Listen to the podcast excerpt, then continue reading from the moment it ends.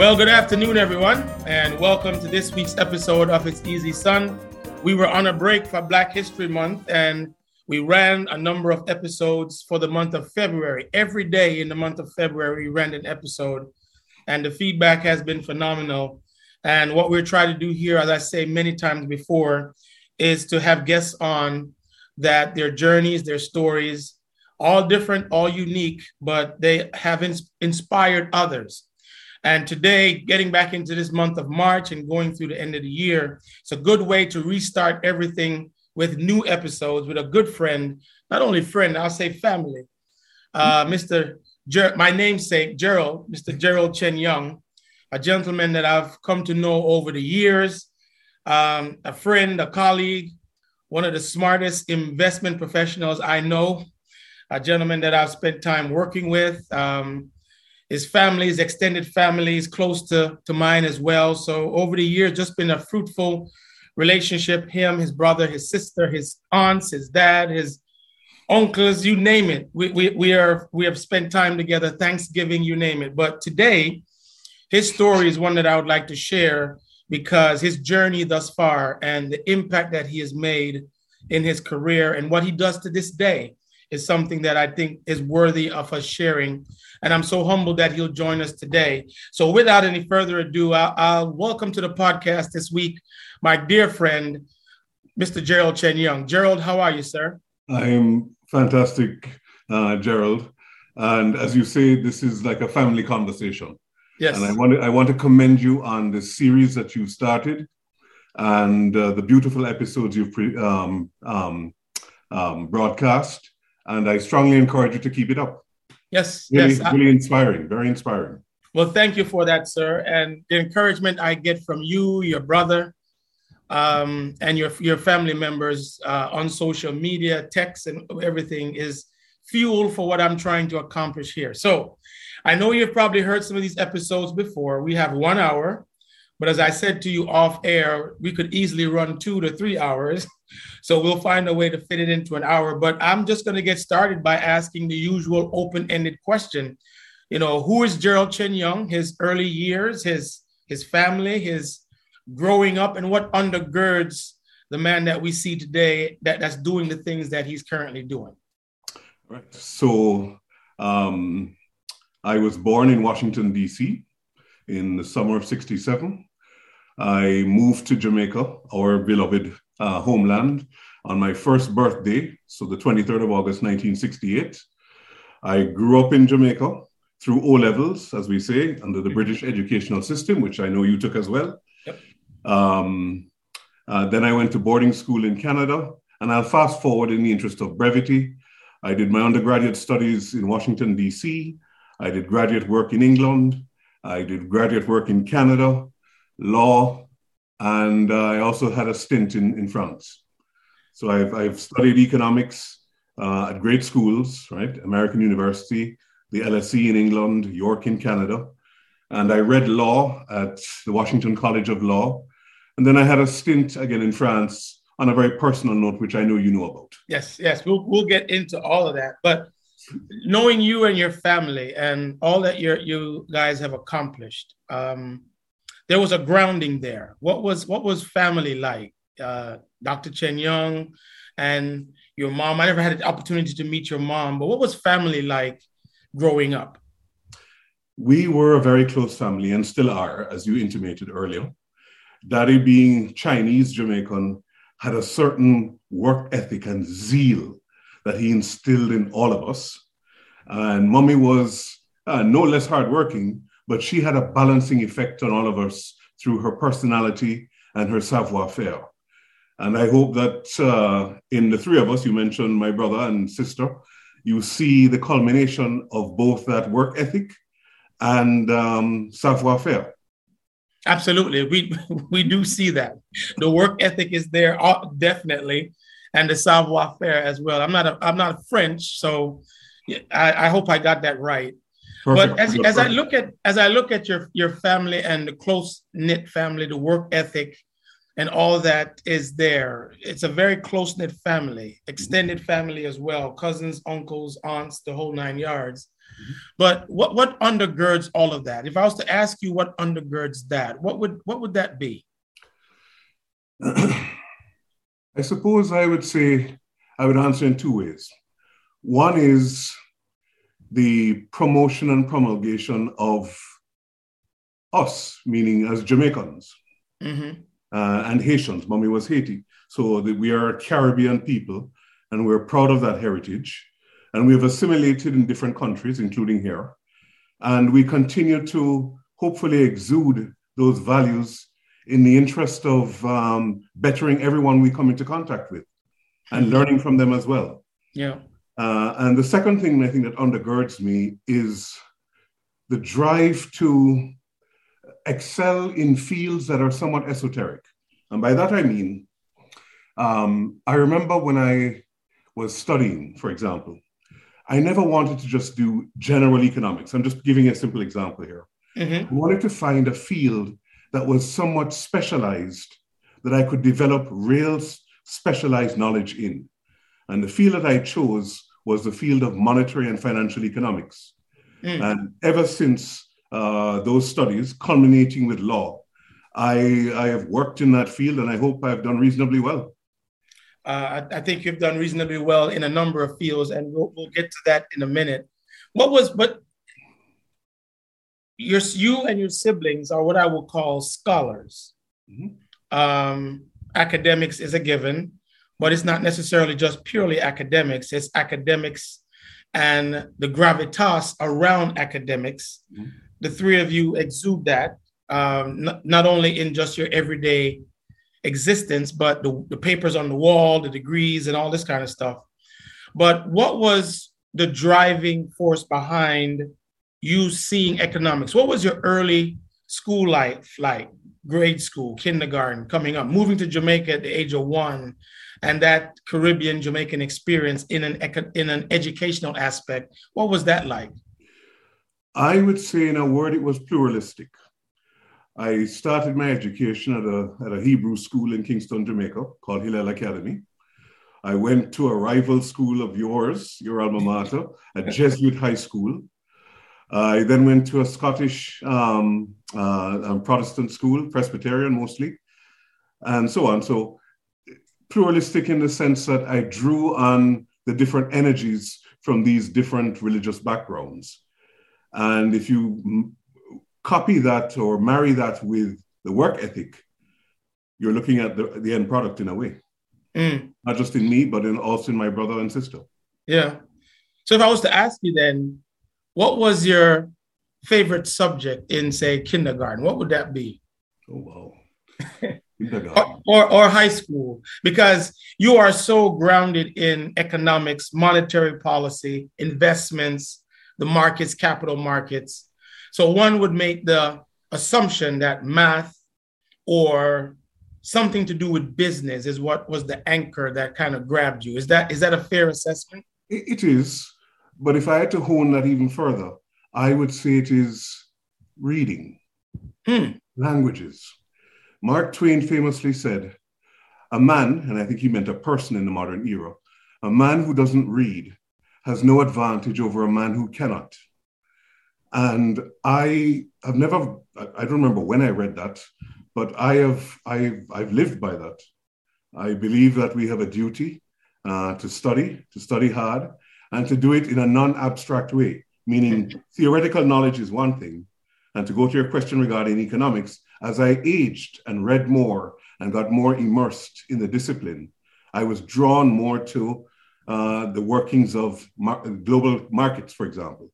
Mm-hmm. I was a big fan of multilateral institutions like the bank, the World Bank, and the IMF, uh, the Inter American Development Bank, which we work with in Jamaica, and so on, um, uh, CERN in, in Switzerland. I was drawn to these sorts of multilateral programs where I could express my readings and my love of the subjects that I read. Wow. So, so Gerald, and you had that inclination from such a young age. Mm-hmm. Wow. So, so, so I'm sitting here. I've known you now for many years, but I didn't know that that this bug was in your ear from such a young age, and that was through just your love of reading, expanding your mind. Yes. Uh, now that tells me why you like to do crossword puzzles so much. the, the, the, daily Washington Post, that, that, that competition we had who would finish first when we worked together at UNCF. So after grade school, so coming up through the, the kindergarten ranks and Hillel and, and all of that, how, how did you start saying to yourself, this is what I want to do? Because later on, we're going to touch on your, your journey to France, which is totally separate and distinct from this.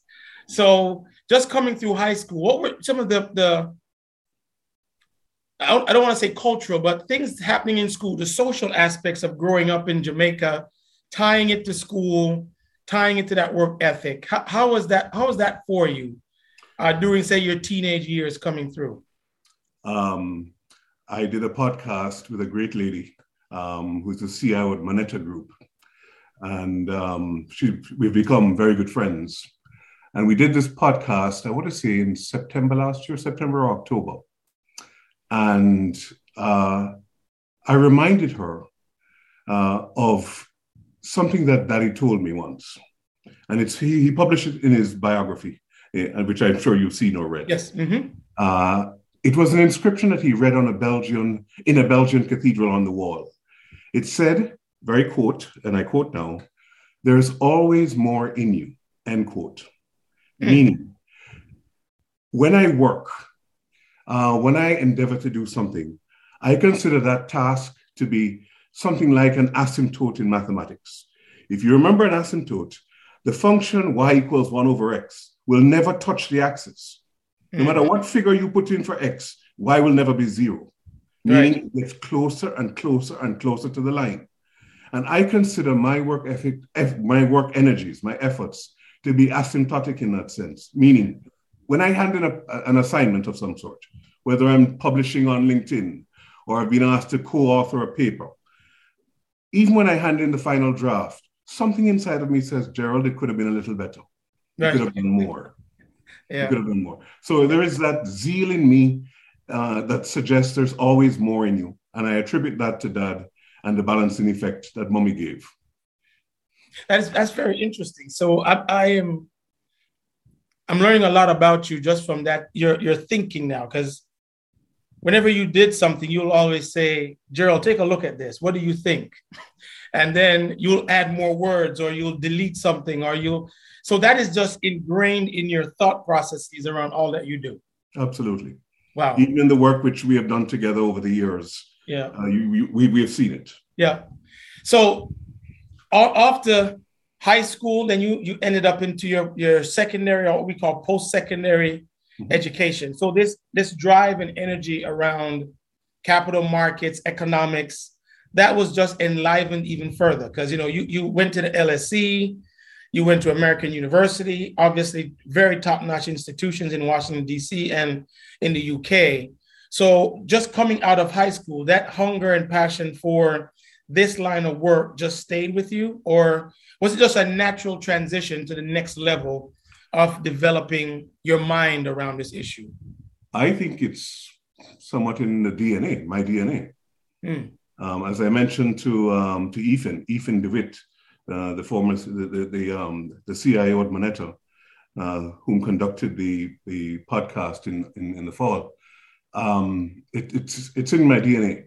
I I can't point to one thing about it. It's it's just who and what I am. Mm-hmm. So I'll ask you, I'll challenge you a little bit right here.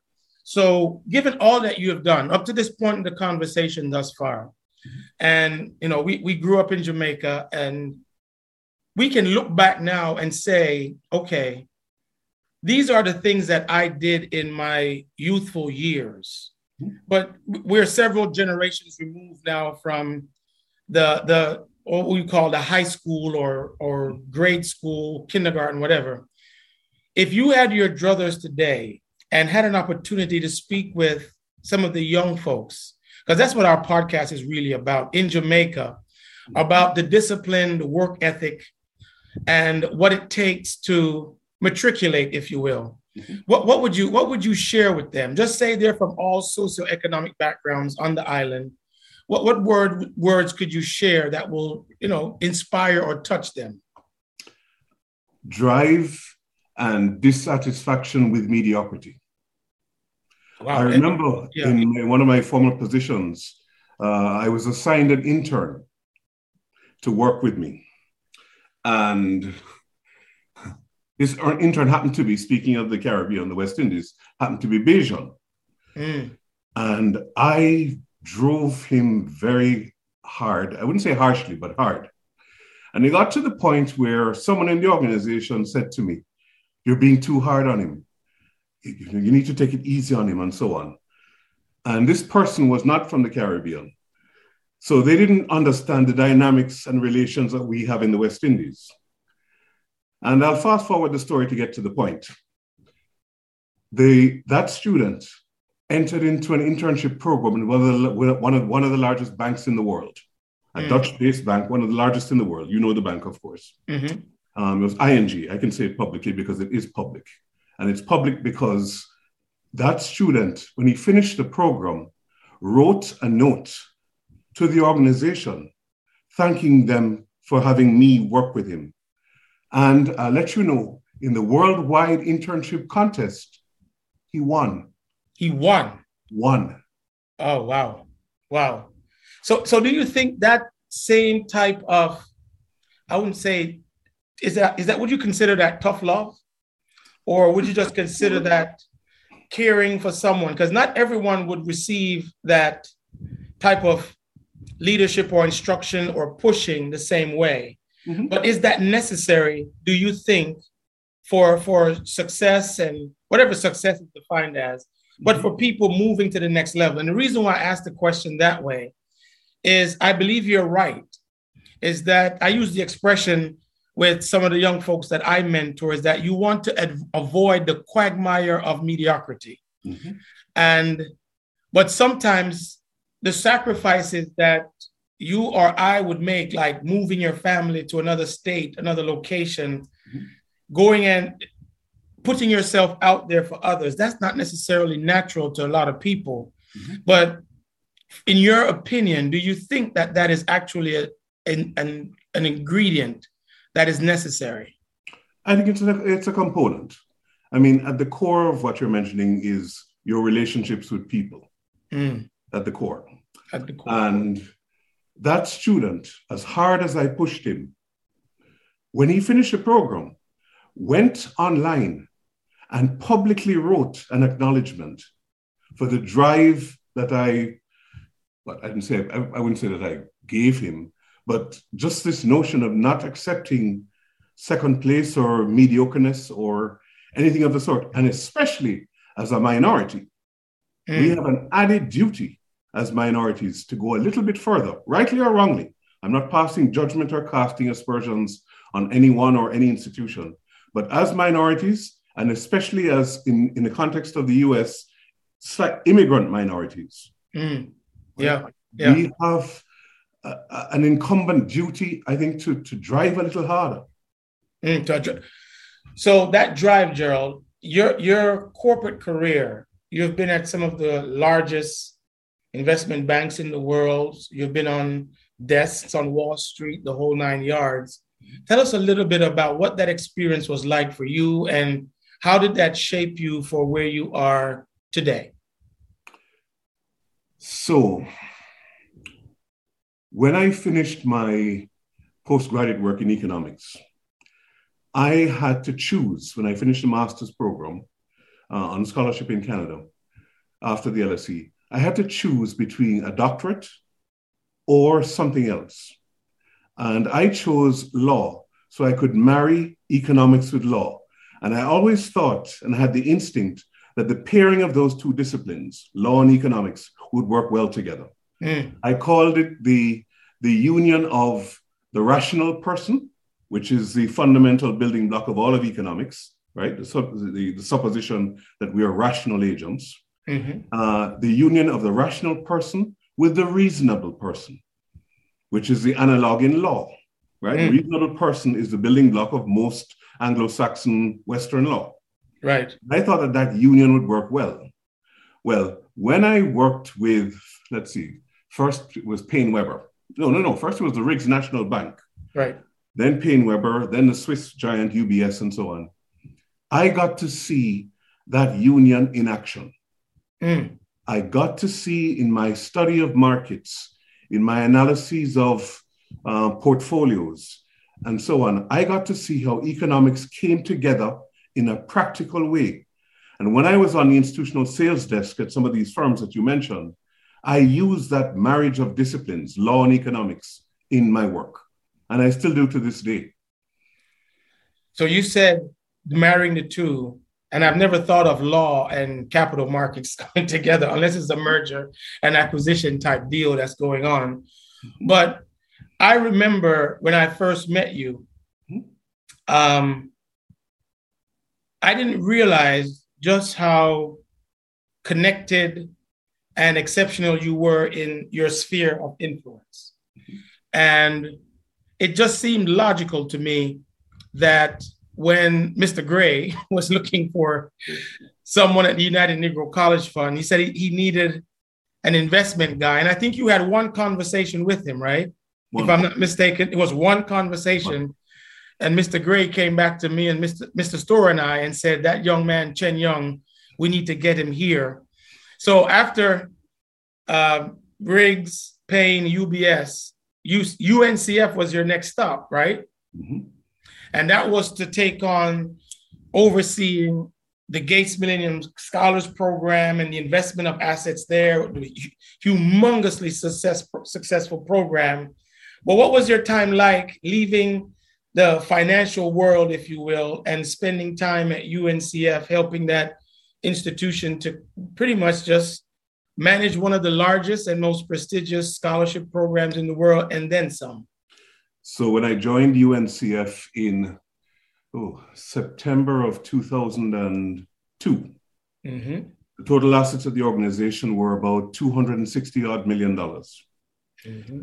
The Gates program was a funding program that was funded annually, meaning they would give the organization at the beginning of the academic year uh, the organization would spend it, as you know, mm-hmm. and the remaining was levelly amortized over the 12 month period to cover the administration of the program, right. expenses, and so mm-hmm. on. And at the end of the year, that portfolio, the Gates program, would be worth, and they'd replenish it. So they'd give another.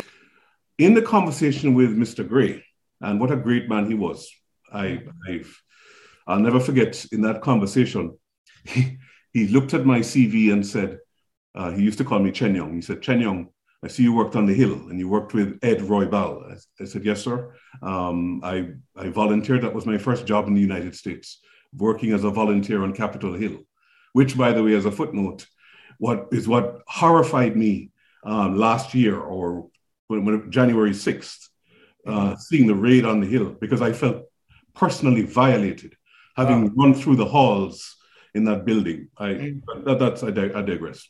Anyway, so Mr. Gray uh, said, We have this program. He didn't use the word defeasance, but in describing it, I understood exactly what he meant, meaning they would pay the 50 and so on and so forth.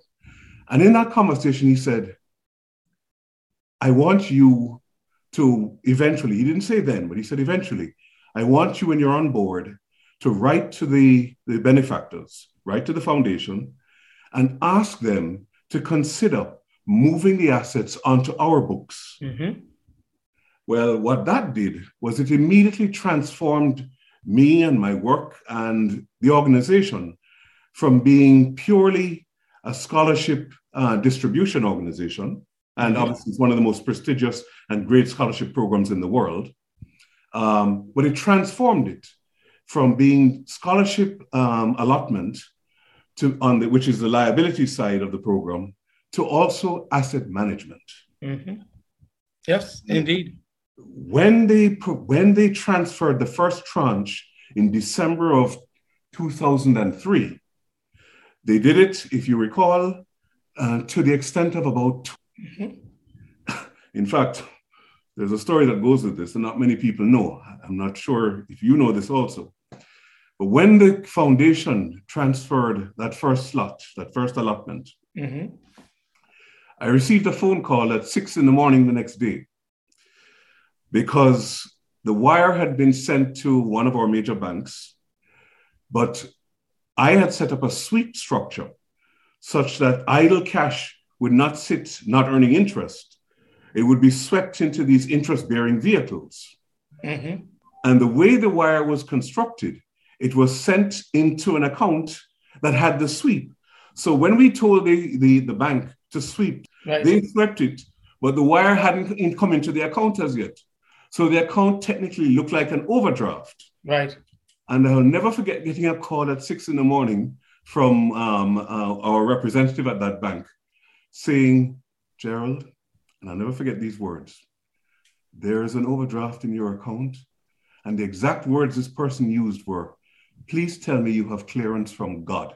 Those are the exact words. And then obviously there was no overdraft. It was yeah. just a sweep function. And I mean, there was no yeah, issue. Yeah, yeah, yeah. But, but, but what I'm getting at is the organization was transformed from administering scholarships, again, noble as it is, a noble cause, one of the great scholarship organizations in the world with worldwide rec- recognition. Uh, it was transformed at that moment to also being a custodian of assets, a premier custodian of assets, mm-hmm. an organization whose asset management had to be on a par with any of the major pension plans in the world or any of the major endowments or universities or so on. Mm-hmm. But once we um, once we partnered in, to that extent with the Gates Foundation, the organization had transformed. And I was happy and humbled to be part of that transformation.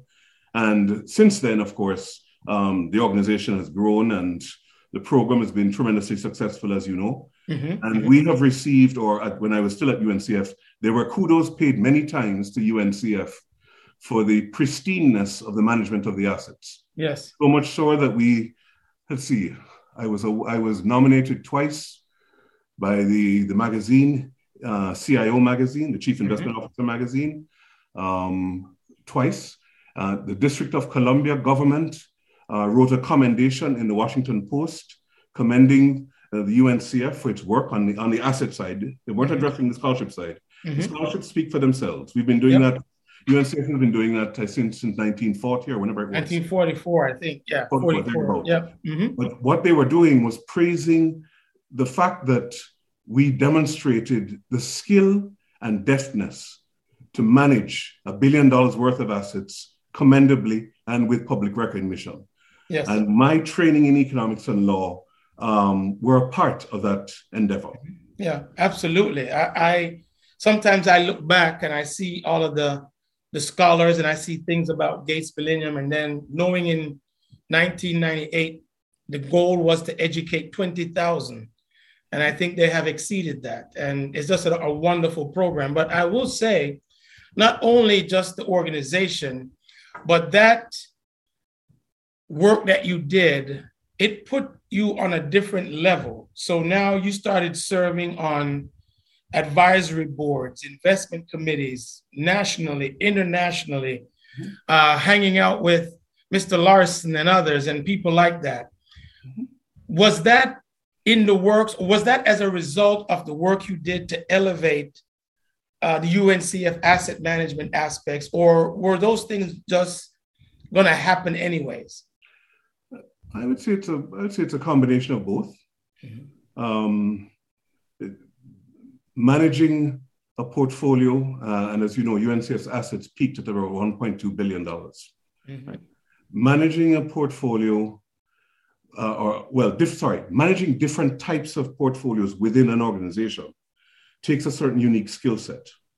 And by that I mean, if you take uh, the balance sheet of any organization, including your great organization now uh, at the University of Central Florida, and you look at the balance sheet, and you look at the asset components, you will very likely see that there are some assets that are des- designated for being cash and cash equivalents, or so called short term monies. Mm-hmm. There are other assets which could be endowed, mm-hmm. right? Mm-hmm. And there could be special programs that you run, like the ones UNCF ran for the Gates Foundation and others. Mm-hmm. Mm-hmm. Well, the the objective of a short term investment portfolio and the mandate for those operational funds is very different from the mandate for an endowment and very different from what is technically called a liability driven investment pool, which is what scholarship programs like the Gates Foundation is. Mm-hmm, mm-hmm. So there's a certain dexterity that one needs to have to manage these three distinct pools of assets.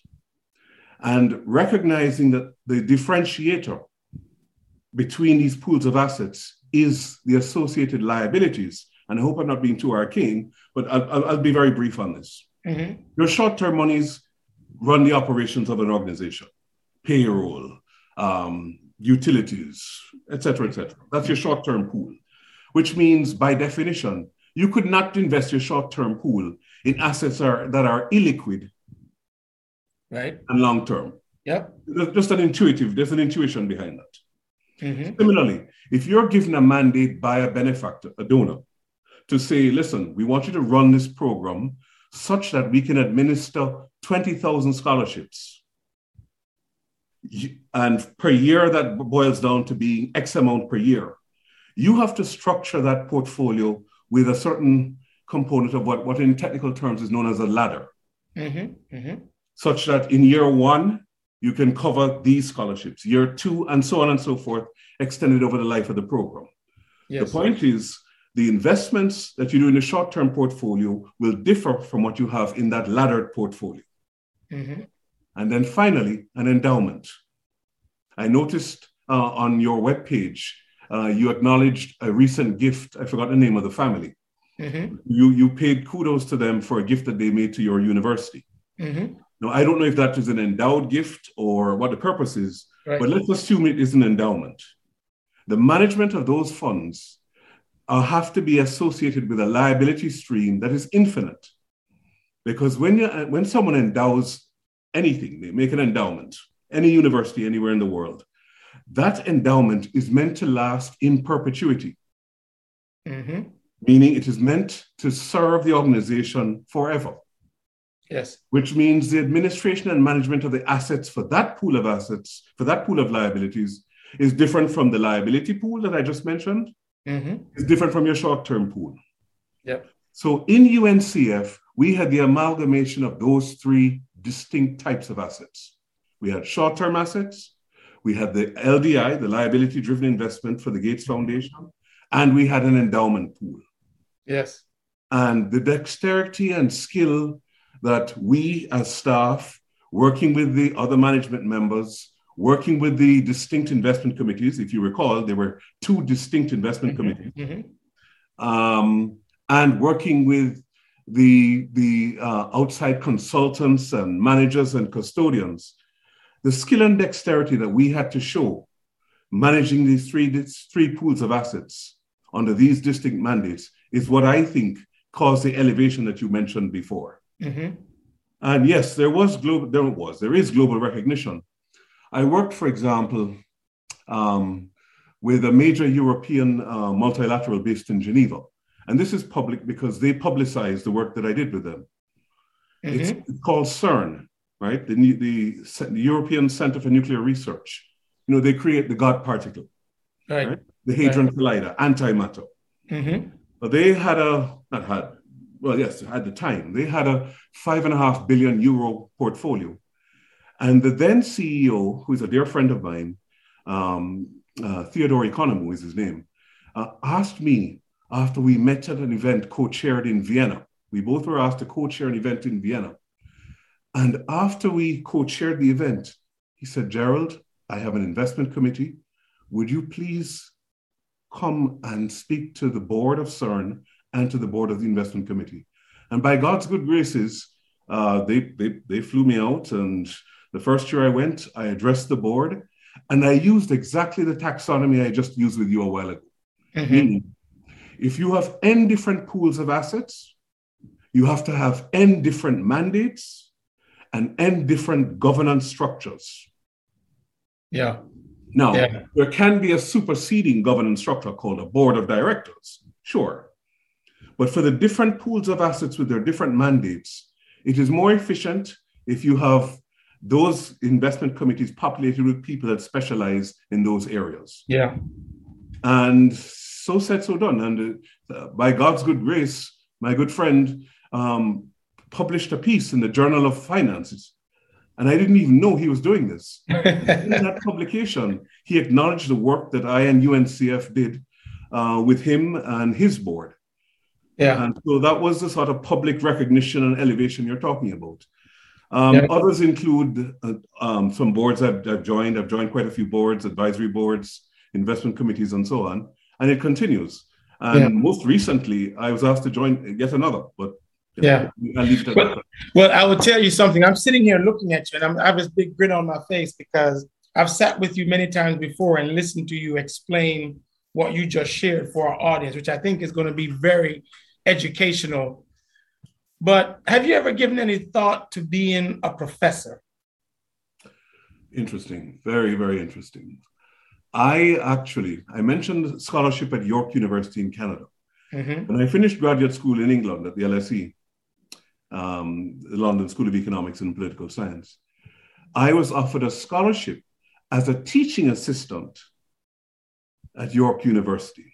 Mm-hmm. So I did finish my graduate work under a professor called Maya L. Bernstein, who was nominated twice for Nobel, P- Nobel Prize in Economics when he mm-hmm. was at the University of Chicago. And I was his teaching assistant. And he would have me sometimes hold lectures for his class or a subset of his class. That was my introduction to um, professorship, if you will. Have I considered deepening that involvement? I have. I have. Um, well, you, you, to me, you're a natural at it because you've taught me a lot about the markets. You still advise me to this day on some on the markets, but you you have an ability to make the complex simple, and I think that is a skill that not not as is only for professors, but you're a practitioner that can do that. Uh, so I think uh, if, if, if anything else, I will encourage you because many of our young people today, uh, generations that are coming up, you hear this more and more financial literacy and how the world works, how finance works. I think you might be onto something there, sir, that you could serve generations to come by you just engaging with people on, on that level. I think it's a gift that you have. Mm-hmm. Uh, I see that same gift in your siblings. Mm-hmm. But in this space, I think you have a gift that needs to be shared much, much further. And I'm pretty sure from this podcast episode today, people are going to ask me, who is this guy? I know it, I feel it. I've been doing this, these podcasts now for two years, so I know when I'm going to get a phone call. But let me ask you this I'm going to switch gears a little bit. Mm-hmm. So, with all of that market and capital markets, economics, monetary policy, that kind of wonky process type of stuff. You actually went to, I'm gonna say, I don't, I can't speak French, but is it Le Cordon Bleu? bleu? See, I'm trying to say blue in French. I'm just gonna say blue. Le Cordon Bleu. It, what was that? What was that kind of move? What was that about? What was that little trip about? That's very interesting. But first, I also want to pay kudos to you, Gerald. Uh-huh. Uh, I have learned a lot from you as well. Uh, I remember being in meetings, watching the way you handled the budget and finance matters with the equal skill and deftness that I did the investments. Yes. So I would say it is mutual and complementary. Thank you, sir. I appreciate that. Still um, trying, um, learning every day. Well, uh, and it shows, and keep it up, please. You set a real example. You're a real exemplar. Um, as for the prof- just to finish on the professorship note, even while I was at UNCF, and not many people know this, I served as a guest lecturer at the G- George Washington University uh, School of Business um, a few times a semester. I did not know that. Wow. Many people didn't know that. Um, in fact, most didn't. Um, my dear friend was a professor there, and he's still a dear friend. And um, he would invite me at least a few times uh, to come and hold a lecture for his class. And these were seniors about to graduate. And I remember I turned the class into a laboratory mm. in this way. I would go to them and I would say, pretend individually or as a group that you are money managers. and pretend that I am a prospective investor. So you are the limited partners, I'm going to be a general partner, or mm-hmm. vice versa. It doesn't matter how you want to structure it. Mm-hmm. Right is, I would say to them, prepare a report either on an individual company or a sector and pitch it to me as though you were actually uh, that sector, you were investing in that sector, and you wanted me to allocate funds to your fund for investing in that sector. Wow. And that turned out to be, uh, it turned out to be a competition and it was graded and it was tremendously su- successful. Yeah. I, but you know what? I'm going to say this to you. People say this to me all the time, and, and I just receive it with just thank you and, and move on. But I'm not surprised to hear that you actually were doing those lectures and someone who's a friend, who's a professor, saw you and invited you. Mm-hmm. Oftentimes, people see in you things that you don't see in yourself, and they see the asset you are to a large, larger societal role than you do. So I'll just encourage you, just this little talk today. You and I have been friends for many years, mm-hmm. but just to reconnect with you at this deeper level today um, and hearing it, it just fell in my spirit. So I would encourage you to do that and continue on that path because you have knowledge which people need to hear and experience. So kudos to you there as well. So France, how, how did we get to France? Right. Um, that's very interesting. Um, I was working full time at PaineWebber, the brokerage firm. Mm-hmm. You know, Merrill Lynch, PaineWebber, so on and so forth and I was on the institutional sales desk. And I was doing that full time, obviously, in production, not in support. I was not in the back office. Mm-hmm. I was on the institutional sales desk, meaning I had my own broker number, I had my own production quotas, etc., etc. I was in production. And simultaneously at night, I was a law student, both for the JD program and then for the LLM program. So here were, what was this, four, five, five years of my life, full time work, full time law school at night, reaching home, as we say in Jamaica, at 11 o'clock at night, having to fix dinner, having to read, right? Mm-hmm. Then get up and do it again every yeah, day. Every day. Wow. Well, the consequence of that lifestyle is, in one word, summed up as being weight. Mm the type of weight that you gain. Yeah, okay. I got up to 255 pounds. And I remember thinking to myself, you can't continue like this. You cannot, you'll drop down. And I said, I need a break. So I went to my then boss. Uh, and now the UBS had bought PaineWebber, so the firm had now changed names, right? The giant Swiss bank. And I said, I am, I, I, need to take a break. So I'm taking the summer off uh, with your permission. And he said, fine. Right? I had a team of other brokers with me, and we had a little unit, and they babysat my book, as it's called, my book of business. And I applied to the school in Paris called Le Cordon Bleu. And the reason I applied to that school is kind of tricky, but you, you of all people understand it. My father was Chinese Jamaican. My mother was Jewish and Haitian. I grew up in a household with the different cuisines of the world mm. Chinese cuisine, French cuisine, uh, Jamaican cuisine, West Indian, and so on. And I was drawn to just the culinary spirit. Mm. And I thought if I'm going to take a break, instead of just, I mean, I was too old to go and knapsack across Europe or some other continent, right? I said, okay, I'm too old to do that. Let me do something constructive. So I applied to this school. Oh, and I'll never forget, interesting side story. Part of the application required a reference. And I, I, I didn't, I didn't, I never worked in a restaurant. I, I didn't know anything about, I didn't know who I was going to ask for a reference. But one of my neighbors uh, is a gentleman, or was a, he passed away, God bless his soul, called Jose Epstein. Mm-hmm. And Jose Epstein was the treasurer of um, the World Bank and then the IDB in the 1960s, the Inter American Development Bank. And he and daddy used to work together. Mm. Right? Yeah, yeah. And I'll never forget, uh, they used to call him Pepe Epstein. Right? And he also was a professor of development economics at American University, which I, of course, I used to take at night on my own voluntarily, just, just, just for the heck of it. Um, but he, so I said, um, he was Chilean. I said, um, Professor Epstein, would you mind writing a letter of recommendation for me? Right? You're international, you're global, you're CFO of a multilateral organization, uh, you're multilingual. A reference from you would carry a lot of weight. And he looked at me and he said, Maybe. Tell you what, he said, you have to prepare a meal for myself and my wife at your house. And if we enjoy it, then I'll write your recommendation. And so, so done. Pepe Epstein and his wife, who's still alive, Sufan, she's still she's still my neighbor, uh, came over and I made a meal for them. I don't remember what I made. And they wrote the recommendation. I got accepted to the Cordon Bleu and I went.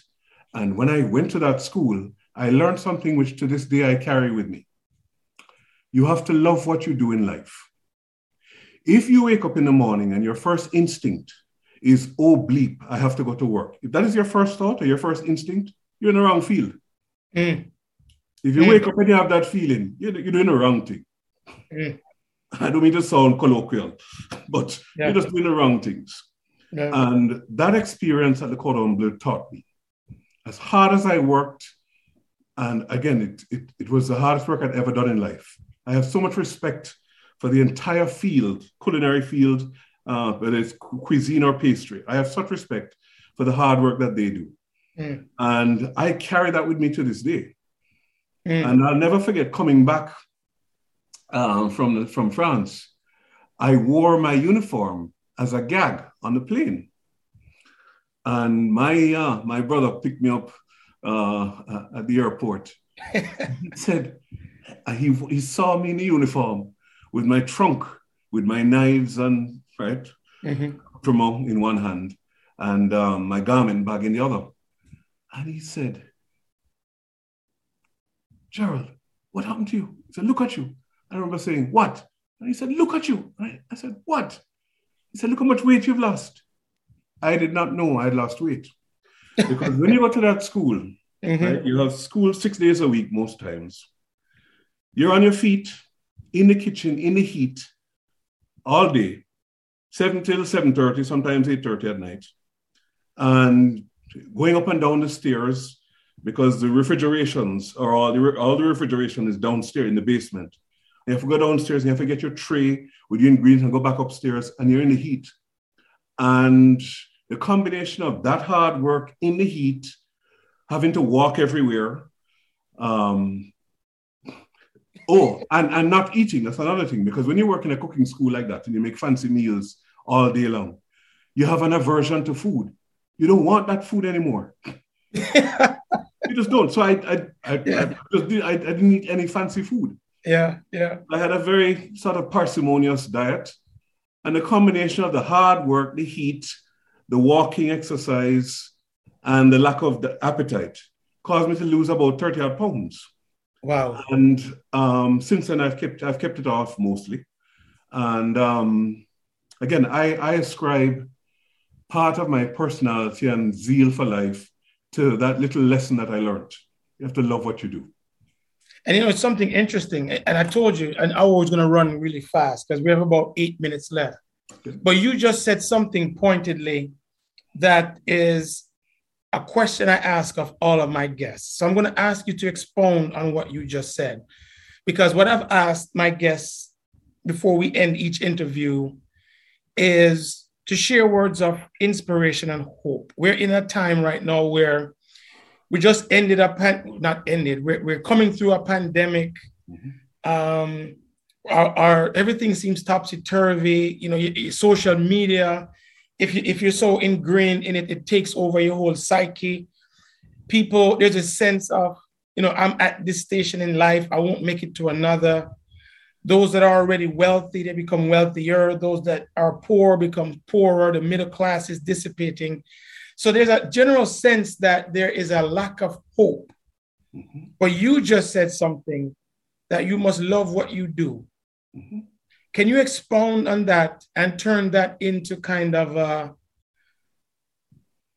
a moment of inspirational thought to people who are listening to this podcast? Because that's one of the things that people look forward to quite a bit. Um, the ancient Persians have a saying, right? And this too shall pass.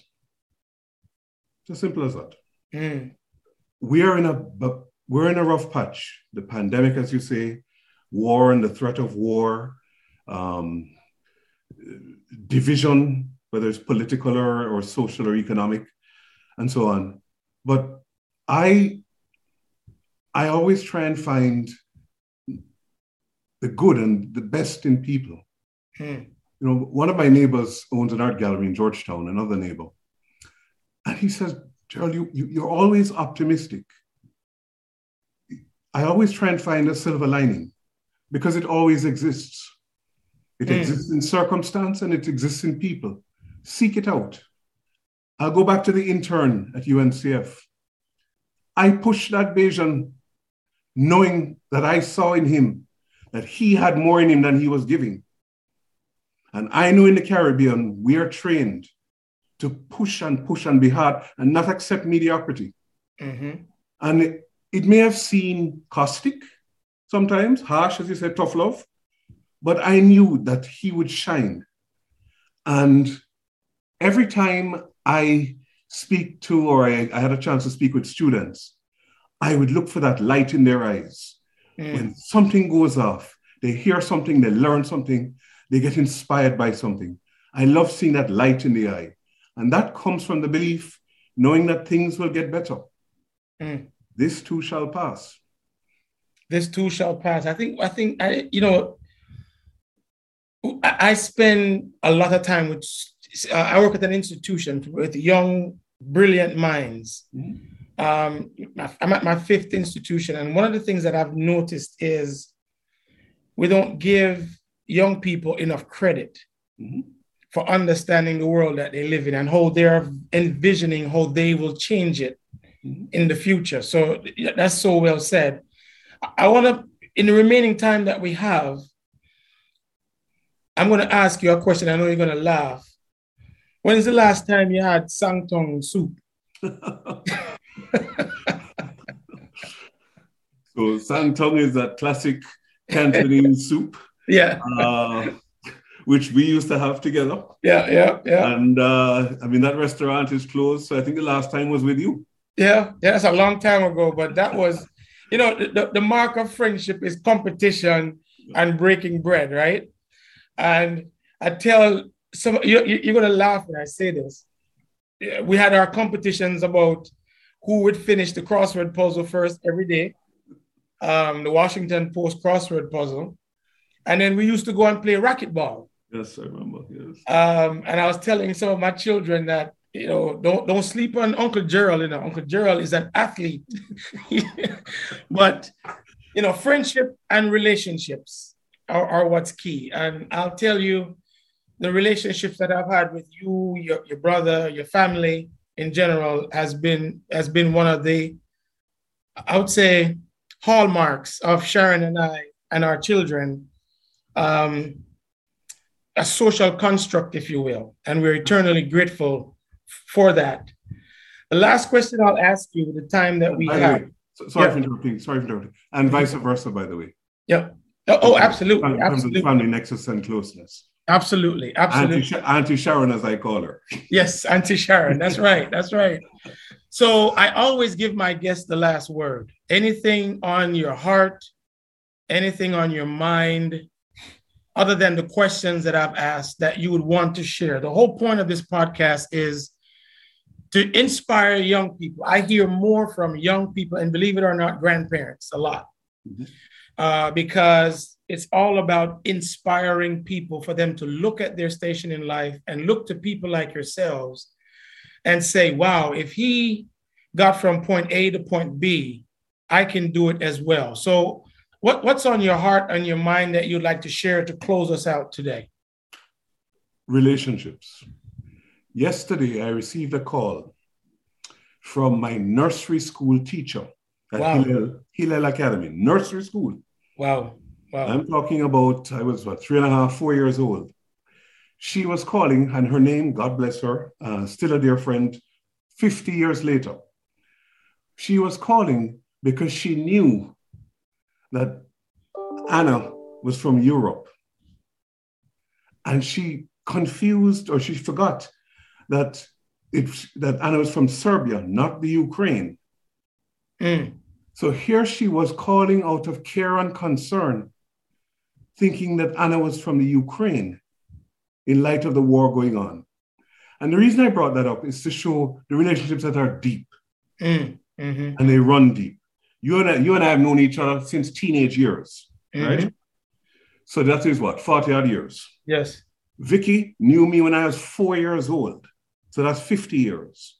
Mm-hmm. And I can go through and point to our, we have so many mutual friends that we have known equally long. Mm-hmm relationships are key. They're the bedrock of you, your life, everything that you do. Yeah. And the only thing I'll end with, end with is a point that sounds slightly awkward your relationship with yourself. I go back to loving what you do. Mm. I say to my beloved nephew, you be you, always.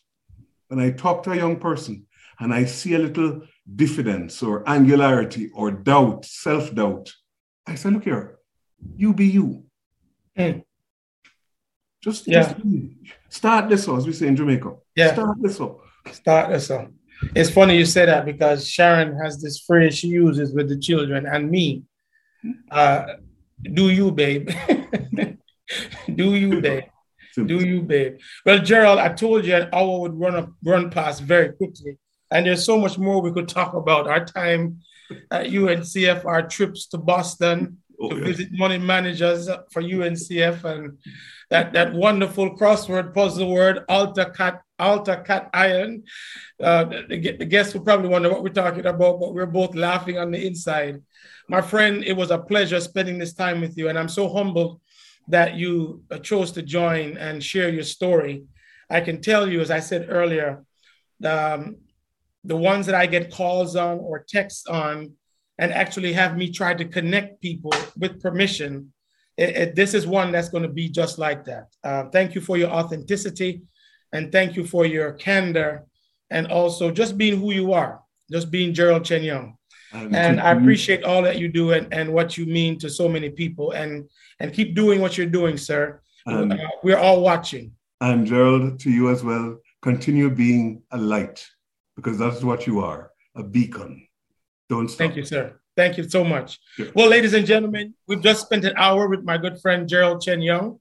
I hope something was said, something was shared, even the economics lesson that we got today. I hope you now understand a little bit about how money works, how money is managed, or quite frankly, you know, being yourself.